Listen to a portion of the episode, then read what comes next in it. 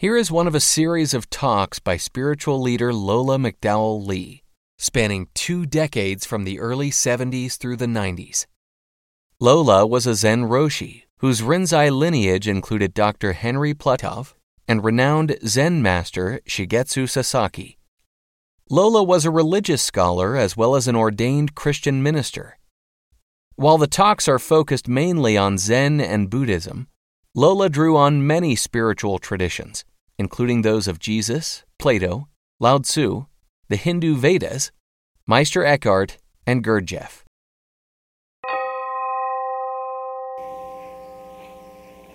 I talked a little this past week about objective self consciousness. Because of the way we see and hear We see things as objective. We even see ourselves as objective. It is a state of objective self consciousness. When you say I, blah, blah, blah, blah, uh, do you realize that when you say I, it is a concept, it is a thought, and therefore it is objective. We, this, this humanity, by and large, is in a state called objective self-consciousness. We have made an object of self, and therefore we have made object of God. We have we try to make objective enlightenment. And because you see all these things out here, you say those are objects. But me in here, that's subject. Not yet. I in here, as we generally view it, is also an object. You look at it and you will see that this is true. You really look, huh? So, one of the first things to understand about oneself hmm, is the difference between self consciousness and consciousness per se. What is consciousness without you involved in it? That's self consciousness, huh? Now, consciousness without you. We ask very often, I ask all the time, what is consciousness? You run around saying, I'm conscious. I'm conscious of this and I'm conscious of that. What is this consciousness? Hmm? Consciousness, as it is itself, has no idea of I. Hmm? It is what it is. Consciousness is our label for it. It, well, I'm going to call it consciousness because we are familiar with the label at any rate, huh? Yeah. Consciousness has no idea of any separation from existence. In our objective self consciousness, we put a gap, and we are therefore seemingly separated from existence. Consciousness has, no distinction of you are there and I am here. Or that I am here and life is somewhere in here as an object in me someplace, huh? Mm-mm. Consciousness knows no barrier. Consciousness knows no boundaries. It is immeasurable and illimitable.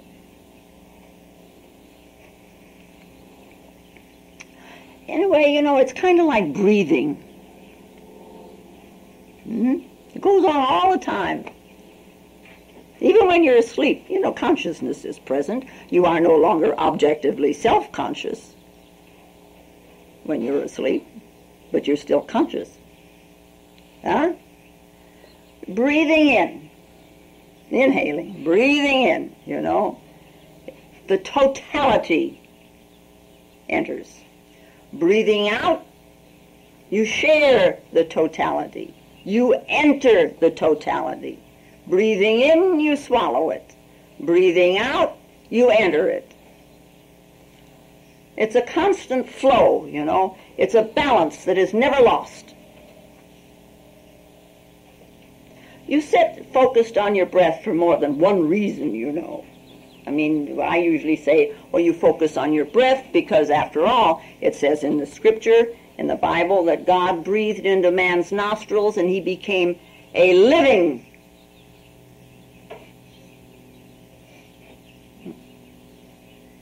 spirit. So the breath has many aspects to it, even though it's empty. Hmm?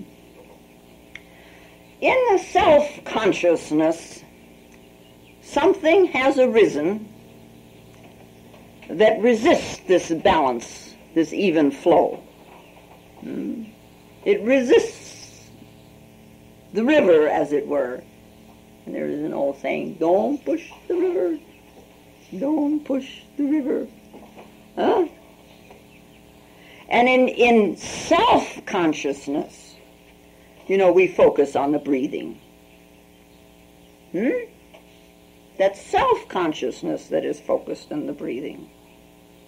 And in self-consciousness, as we walk around every day doing our daily chores, we breathe in. And we're aware of that now and then. But not the breathing out. Come to me, my little darling. come to me. I shouldn't have to go to you. come to me. Huh? We accumulate, regardless of what it is you're accumulating. You're accumulating words and ideas and emotions and food and you name it, huh? Accumulating. And we make boundaries. This I want to know and that I don't want to know.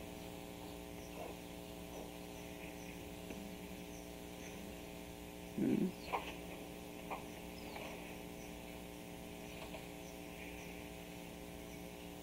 We make boundaries so that no one can trespass. Don't come near me. I'm fragile.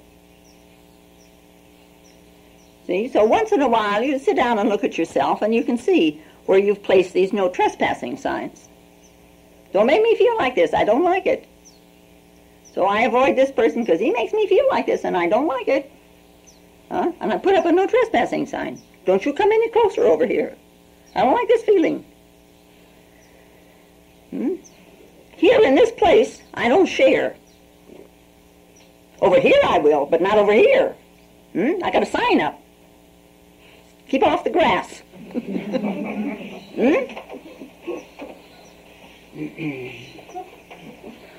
Okay, so ordinarily, usually, we're self-conscious. And one could say, now, that in a manner of speaking, to be self-conscious is to be not conscious. Hmm? To be unself-conscious or to be self-unconscious is to become conscious. Hmm? You follow that? Sure. Nod your head, huh?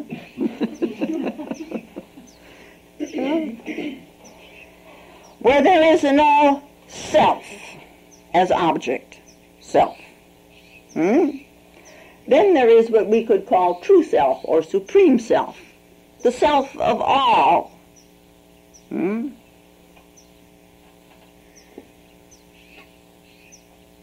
And we call that a no self. Hmm? Because it is not you personally, it is an impersonal self, even though it's the self. Self, hmm. Well, anyway, it's kind of a bad name, but self, you know, but we we have to cope with it.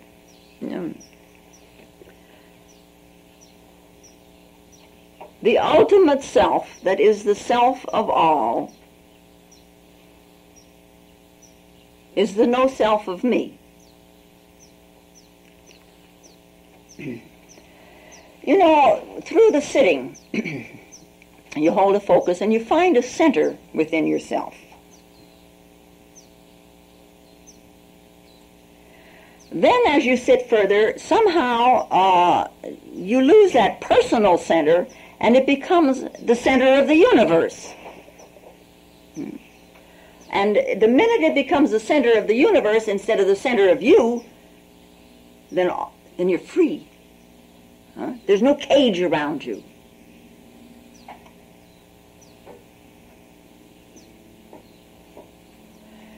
In India, in the Hindu thing, they speak of Krishna. Huh?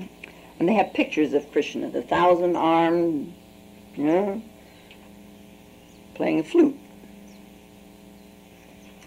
Now, as just as a side point, the word Krishna and the word Christ come from the same root in the in an ancient in the ancient Egyptian language. You know, comes the same root. Carcass comes from the same root. Hmm? Now,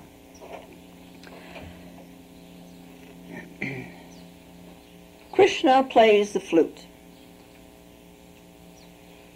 You've seen pictures of it, huh? so you can call it to mind. Hmm? Interesting images uh, the Orient has. Yeah? So we could say the flute represents self-consciousness as Krishna sings through it. Hmm? The flute is a passageway. Self consciousness is a passageway for consciousness.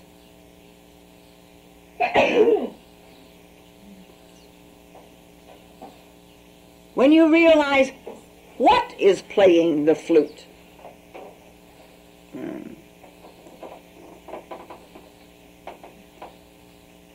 The only way you can blow on a flute is for the flute to be empty. Hmm? You know, there's a Zen koan about a flute. You know? How can you play an iron flute with no holes?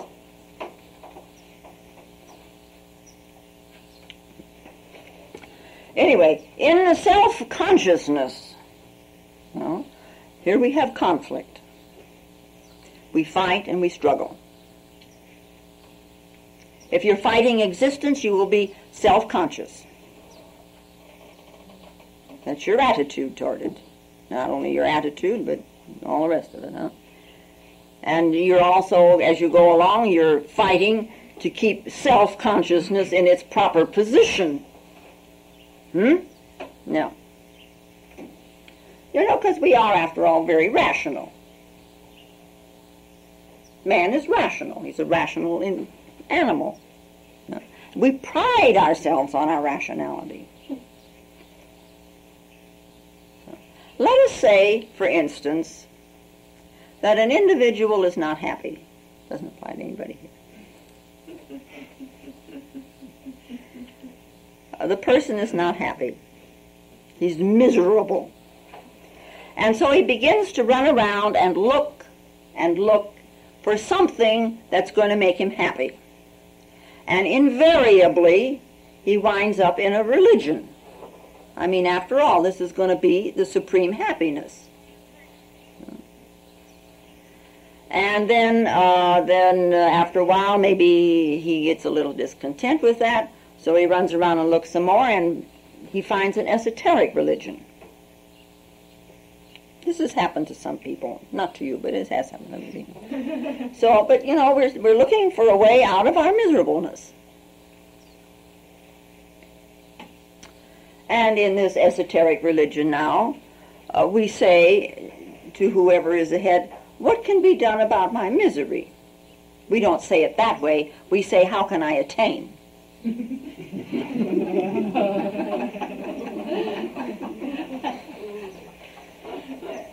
That was dirty, wasn't it?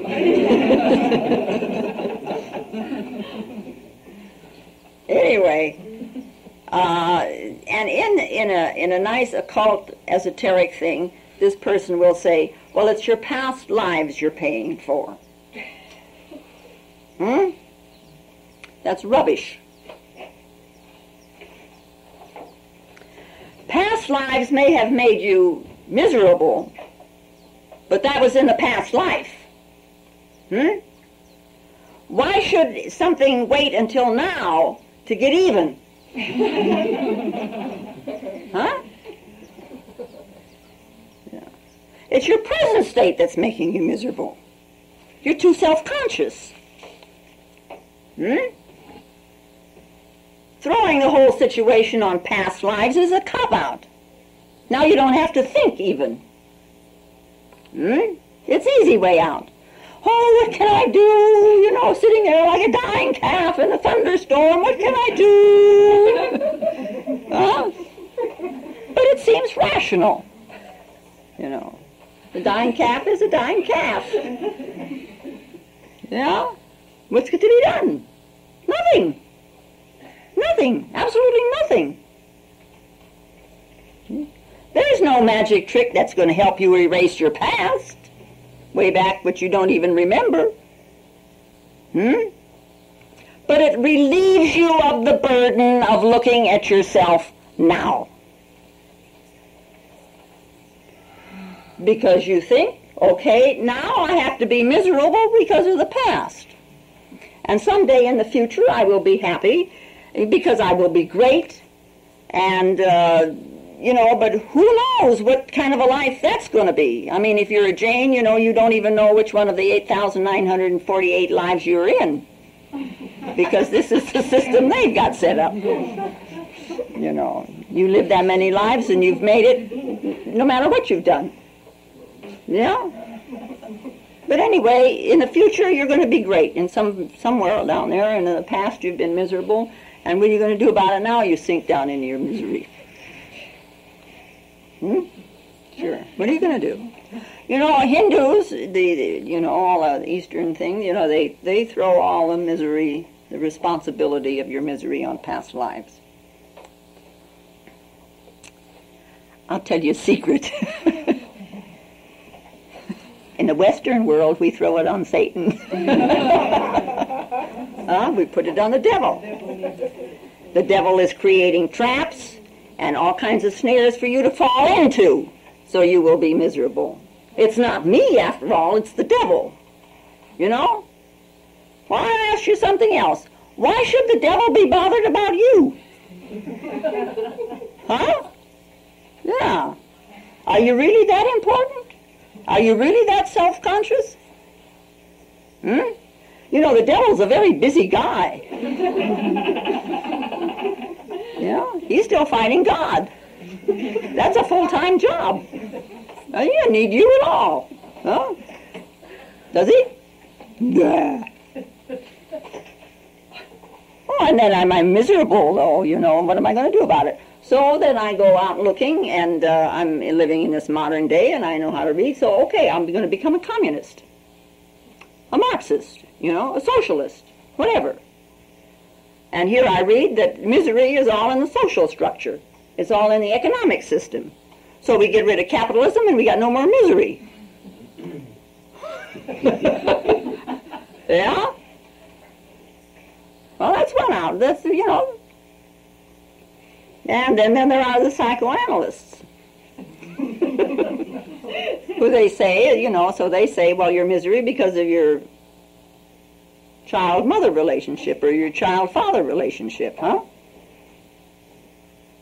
So they rationalize it all out all very well for you, and you're still miserable. Yeah? What's wrong with humanity? You know, I hear about teenagers going out and beating up little old ladies. It's sick. It's miserable. I'm going to be a little old lady one of these days. I'm going to kill something.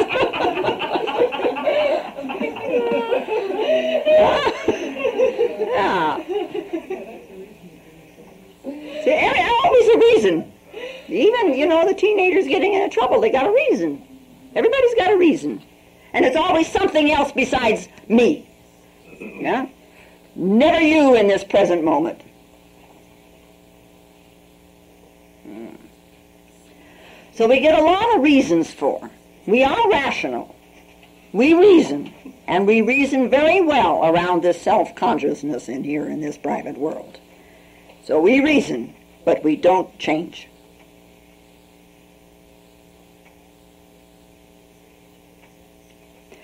Change is drastic. Change is difficult. Hmm? But I'll tell you something, if you're really seeking consciousness, or the true self, or the no self, or the ultimate self, change is necessary. It's not that you're no good or anything like that, but you got to open up something in here so it'll come out. You've got to let down some of these no trespassing signs. How else are you going to be free? How are you going to have this liberation? Hmm? Okay then, so you change. You drop the conflict. Isn't that incredible? And we all become pumpkin heads doing zazen. huh? You drop the conflict. Usually we say drop the ego, huh? all great religions say drop the ego. But for today, let us say drop the conflict. Ego is a wor- word. It's a word we know very well. Ego it means self. It's a Latin word meaning self. Hmm?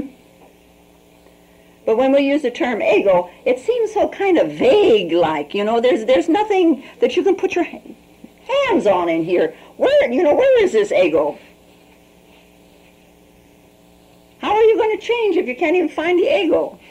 So let's drop the conflict without going into a lot of other explanations right at the minute.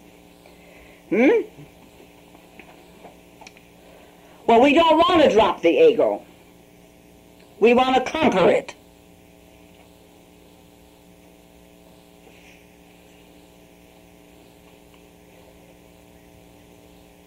People talk about conquering nature, conquering mind, of conquering this and conquering that and conquering the other thing. I would like to know how, in the name of anything, can you conquer nature? Yeah, you're part of it. How can the part conquer the whole?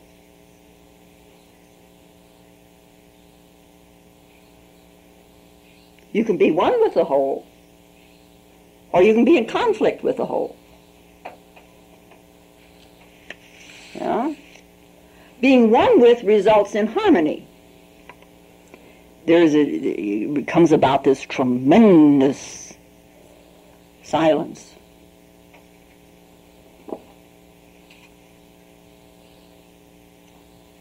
Comes a joy. Comes delight. Comes dancing. Hmm? Conflict well, you know what that represents. You've got it all the time. You know, you've got stress and anxiety and should I do this and should I not do that? And what are you frowning about? hmm? So, ego is a function. The sense of I rises in you and in me and in everybody. Everybody along the line can say I. It, it, it comes up, you know, and we won't go into how right at the minute, but I can do that in another day. I've done it before. Anyway, this sense of I that rises. You're about three years old. You know, you begin to say I. First you say me. Yeah, and there's some people, once in a while you meet a person who has never learned to say I. I've met a couple. They can say me. They can say I. And, and, and watching how they function is quite different than so-called normal.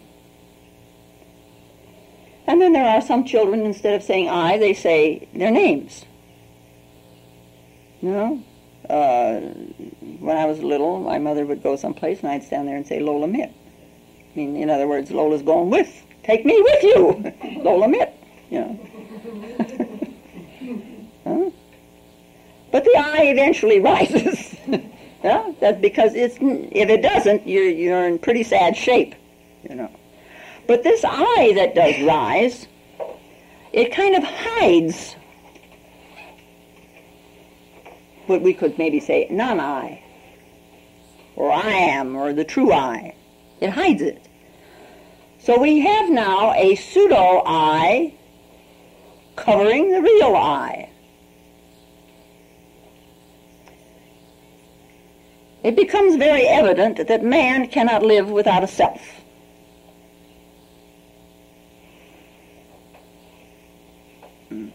an I. So we have this pseudo-I that nature has given us with which to find the real I. Hmm? We have a substitute self to which we pay great homage. And all the while the real self remains unknown uh, and mostly by most not cared about. They do pray to God, but after all, how many people do you really know who are really searching? Hmm?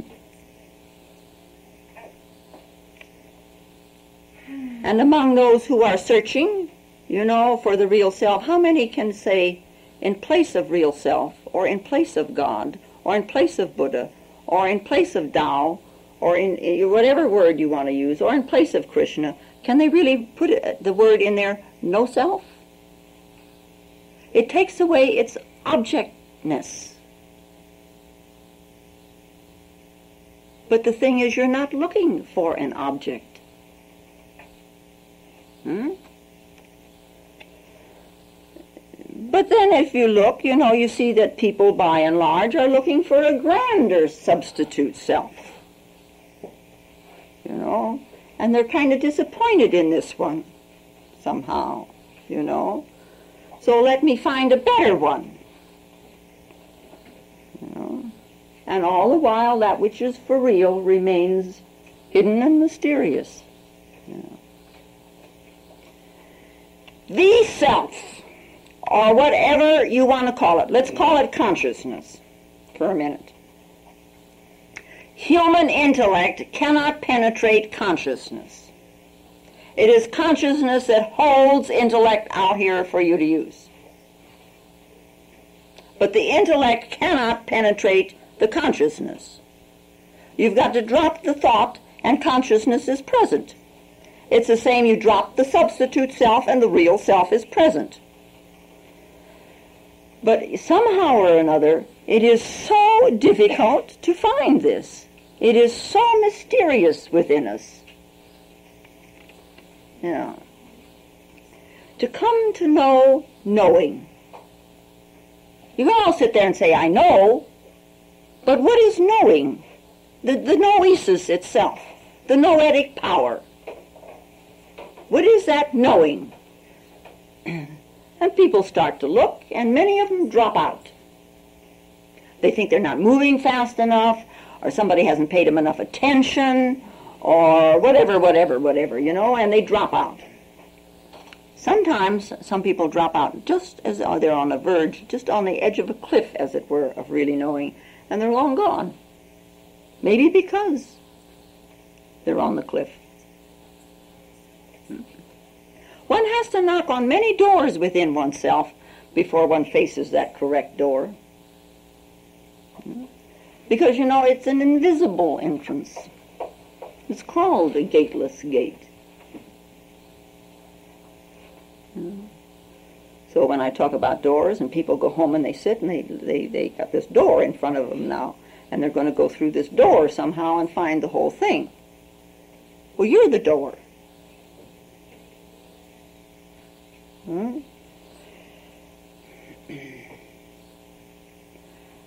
But people, after trying all kinds of things, some people, you know, I've seen them, but it's, you know, I'm talking. They, they get very discouraged that they haven't found this true self. So they sit here with a substitute self and they create a false real self, so called, huh? So they can go out and say, Yes, I have accomplished. Yes, I have attained. To grow real roses is difficult. It is very easy to buy plastic ones. Hmm.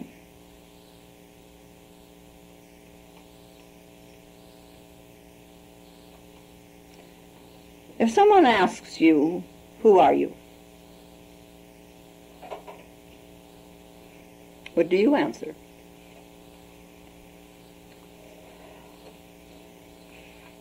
My name.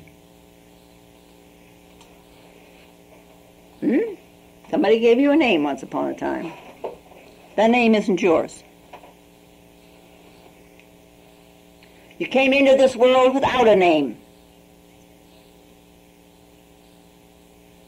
The name that you identify yourself with was given to you.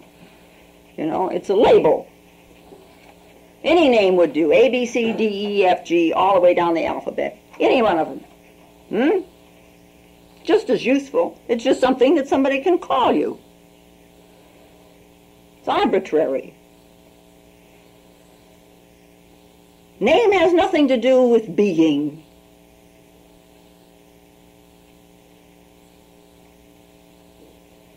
Or somebody can turn around and say, well, I'm, I'm a businessman.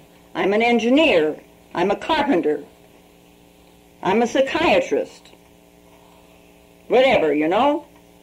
It says nothing about you. You know, that's how you earn a living. You're born into a particular family. That's accidental. It's a question of genes and chromosomes, huh? You could have just as well been born into any other family, and you would have never even noticed the difference. huh? no. But through all of it, the whole gamut, each of us is a pseudo self. That's how we function in this world. And each of us is a true self. And that's hidden.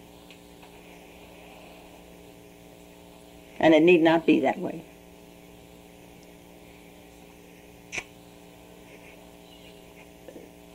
Once upon a time, there was a Frenchman, and he was crossing the desert with an Arab guide.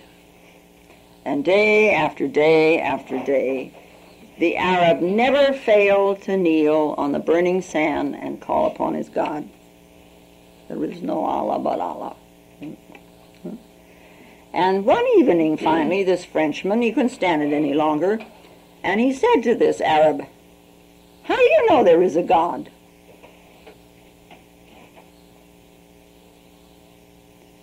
And this Arab fixed his eye on this Frenchman and he said, How do I know there is a God?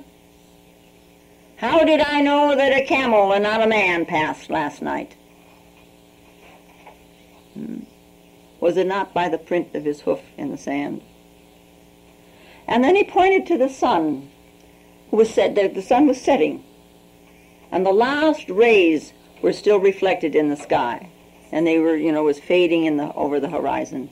And the Arab pointed to that and he said, That footprint is not of man.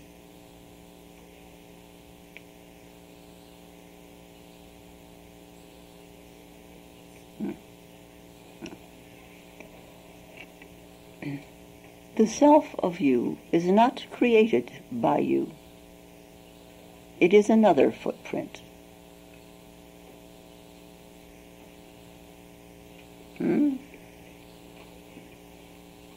It's what you came with. It's been with you ever since you took your first breath and before that. Hmm? How can you create? Did you create the baby? The consciousness? The learning to talk? the learning to see? You did none of it. None of it. Hmm? We come out of a very mysterious life source. We go back eventually to that mysterious life source. And now, now is your opportunity to know that source, to know your roots in God. Hmm? The pseudo self, because it is self conscious, is very fragile and weak. So we have this fear that I may be lost. Myself might be hurt. Myself might be destroyed. You can never be sure about this pseudo self. Sometimes you're not even sure how it's going to act hmm? in a certain circumstance. It's an imitation. And this objective self consciousness trembles in its imitation. It needs support. Yeah? Somebody should appreciate you. That's a support. Huh? Somebody should applaud you. Hmm? Somebody should say how beautiful, how intelligent, how well you think, how nicely you rationalize. How handsome. Yes. right? Yeah. We need these suggestions so we can believe yes, I am intelligent. Yes, I am beautiful. Yes, I am strong. but that comes from somebody else. It doesn't come from you and they're just supporting you. Hmm? Have you ever watched yourself when you're all alone? How much more graceful you are than when you're with somebody? oh, and you know, and, and when you sit for meditation, when you sit by yourself, how much better you sit than when a jikijitsu's watching you? Huh? You're worried about opinions. Hmm? You know that you're much more innocent when you are alone. Why, you wouldn't think anything other than innocent when you're alone, huh?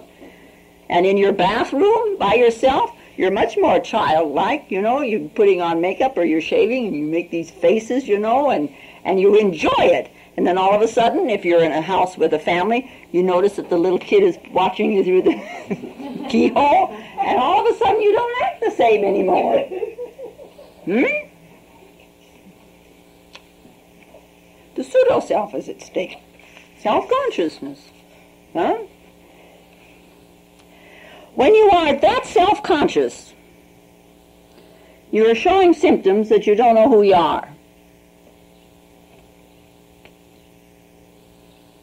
No? So never mind what others say, really. You know, just look within yourself. Hard looking, intense looking. It doesn't come cheap. It is very dear. You have to almost, you know, well, they say give up yourself. I was going to say sell yourself. you know? But you do. You have to be with it. You have to be in it. It isn't going to come cheap. Yeah? And too many people have settled for too many cheap things. You know, it's like the little monk. You know, we talk about a monk a lot here. He's, he's our scapegoat. But anyway, this monk, our monk, he had a pain in the back. He does a lot of sitting. and he, his pain became excruciating. Worse and worse and worse and worse. And it became so unbearable, reluctantly, he went to a specialist. And he had a lot of x-rays taken and so on and so on, and finally went back to the doctor to see what the outcome of it was, and, and the doctor said to him, well, your problem can be cured. But it's going to take an operation two weeks in the hospital, and six months total horizontal. Six months, you know. And the monk looked at that six months and all that agony, and he says, But I can't afford all that. Hmm?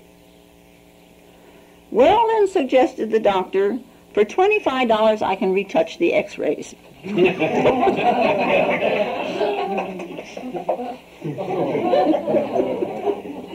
don't believe it? huh? That's cheap.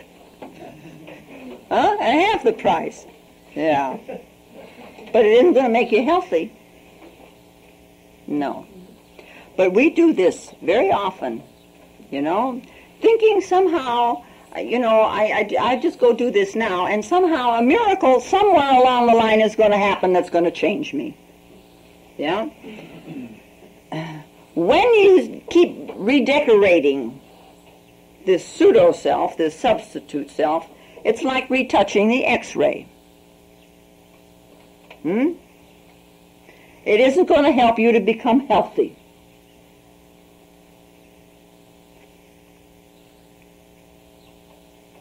If you retouch, no operation is necessary, no cost to you, no time spent, no agony in, in doing the thing. Hmm. So what's the point? What's the point of doing it cheaply? Huh? Your misery remains. You haven't cured a thing. Hmm? Anyway, we come to this wrestler by the name of Onami. Great waves. He was immensely strong. Yeah? Everyone is immensely strong. Hmm? You don't know your own strength. You've never even tried it out. Hmm? Everyone has to be immensely strong. Everyone is rooted in God. Is there a greater power? Huh? That's the ultimate strength. And there you sit. Oh, I can't do that. huh? So much energy, you know. There's so much energy confined in a little atom. and an atom is so small, no one has ever seen it. And yet the energy from the atoms destroyed Hiroshima and Nagasaki. And maybe eventually all of us. Yeah. But if the energy in an atom is so strong, what about man? Uh, he's got a direct, doesn't have to go, well, yes, it does have to go through fission and all that kind of stuff, but in a kind of a different way. Huh? The change has to come. Who can say about this small flame of consciousness? Hmm? Everyone is immensely strong because everyone is immensely divine. We are all rooted in existence. The origin. And we tend to forget this. Maybe we forget it because we don't really know it. When we forget, you know, we become weak and fragile and we begin to rationalize excuses. You know? And then we begin to look for artificial ways of becoming strong, cheap ways. So great waves, and you know we are all waves of this ocean. You know the, the, the wave theory and, in the Indian philosophy. This is it, they, they say this is all an ocean. Consciousness is an ocean, and each one is a wave of this consciousness. Uh, it rises and creates a little foam, and again. Hmm? We may have forgotten the ocean, being this marvelous wave, huh? But the ocean hasn't forgotten us. Huh? We are still in that ocean. A wave can't get up and walk away from the ocean. Hmm? Even if the wave forgets, it's still the ocean. The waving, the wave, of course, is nothing but the waving of the ocean, the motion of the ocean. Right? Can you see that? Huh?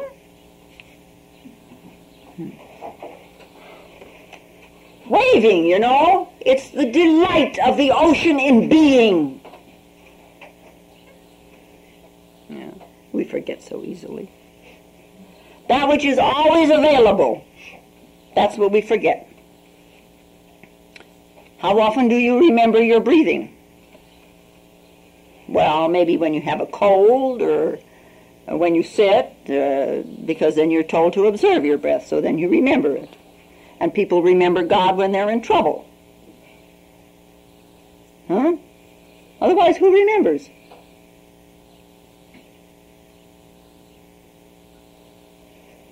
We take for granted. But God can't be lost. Hmm? So it's difficult to remember. The fish in the ocean forgets the ocean. But you throw the fish on the shore and it's on the sand and it's gasping there, the fish remembers the ocean. But there's no way to throw you out of God. It's a shoreless ocean. You've got to be the one that remembers. And this is where cheapness goes out the door. huh? Anyway, in private, Onami defeated even his own master. Well, of course, you know, in private there's nothing we can't do. Huh? When we're all alone or in front of the mirror, there's nothing we can't do. You know. But in public, Onami's own young pupils could throw him. See? He was self-conscious. Self-consciousness is weak. Yeah. Self-forgetfulness is what's strong. Because then you've got the whole of the strength, huh? not just this purloined ego thing that says I'm very strong over here. So anyway, in his trouble, he went to a Zen master who was stopping at a nearby temple by the sea, and he asked for counsel. Now, a Zen master, if you ever meet one, and hopefully one of these days maybe you'll meet my teacher, who is a Zen teacher, he is one who creates devices so you can remember. It gives you pointing arrows. So this uh, Zen Roshi says to Onami, Great Waves is your name. So you stay in this temple by the sea tonight and listen to the waves of the ocean. Now listening is one of the fundamental ways of entering. Hmm? Listening means you've got to forget yourself if you're really listening. If you can forget yourself, you can listen. If you cannot forget yourself, you don't listen. I mean, all this running commentary you've got going while I'm talking, that's not listening. That's your own running commentary. You've got nothing to do with me. If you're self-conscious about yourself, that's the commentary. Hmm? And so then you kind of pretend that you're listening something gets in a little bit, and oh, I don't agree with her, and something else gets in a little bit, and five minutes later you hear something else, and you haven't heard what I said at all. And not only that, you take the words and you make out of them what you want to make out of them. You're still not hearing what I'm hearing. Right? You all know that. Some once in a while you nod your head, sometimes you say yes, and sometimes you say no, but you're not listening. Hmm? When you're listening, you're receptive. The door is open. Yeah. You just listen. You've got nothing else to do but listen. You've got no interpretation, and you've got no activity going on inside of you. You're just listening.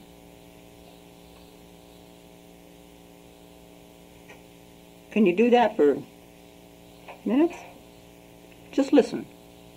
Every time a thought enters your mind, You know, you get so complicated shutting these things out, you won't hear what I say either. yeah. Anyway, the waves, you know, they rolled larger and larger and larger as the night wore on. And they swept away the flowers in the vases before the Buddha. You know, they have these little alcoves there, and they got a, a Buddha picture there, or a statue or something. They got flowers there with it, and so on. It's their little shrine thing. Huh? And they swept the rolls away, the waves rolled in and swept away the flowers. And after a while, they swept away the vases. And not only that, but the bronze Buddha that was sitting there was swept away too. Hmm? Very difficult for an Orthodox Buddhist to imagine that Buddha is being swept away. Hmm? After all, Buddha is the door to enlightenment. You're going to sweep him away? In these waves? He's going to be drowned? Think about it.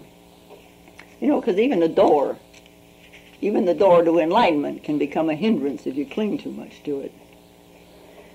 You know, of course, and this is not what really happened with all these waves sweeping everything away. It's something that happened to Onami. See? He opened the door, and there was the ocean. It was all within him. Hmm? And Onami sat there with a faint smile on his face. And that day, when he entered the public wrestling, he won every bout, and from that day on, no one in Japan could ever throw him. Isn't that a nice little story? Yeah.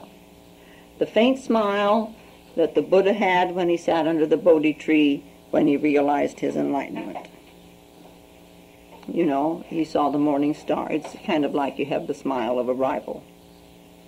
You're home. Um, and this Onami now could win. He is the ocean. How can you defeat an ocean? You can defeat some waves, but you sure can't defeat an ocean. Huh? Yeah. So don't be like a leaf, you know, on a tree trying to live on its own and fighting the tree and fighting the other leaves and fighting the roots and thinking this whole world is inimical. It isn't. We're pumpkins. Hmm? We're just leaves on a tree. And it's a great tree. hmm You can call it whatever name you want. But we're small leaves on an infinite tree of life. Hmm? Yeah.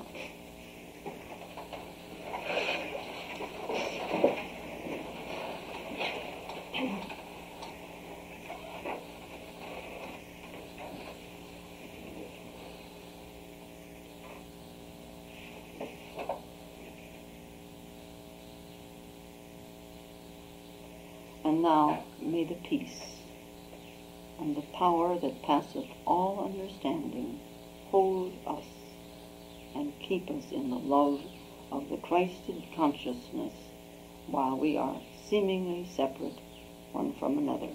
And I thank you very much. If you find Lola's talks valuable, more will be posted in weeks to come.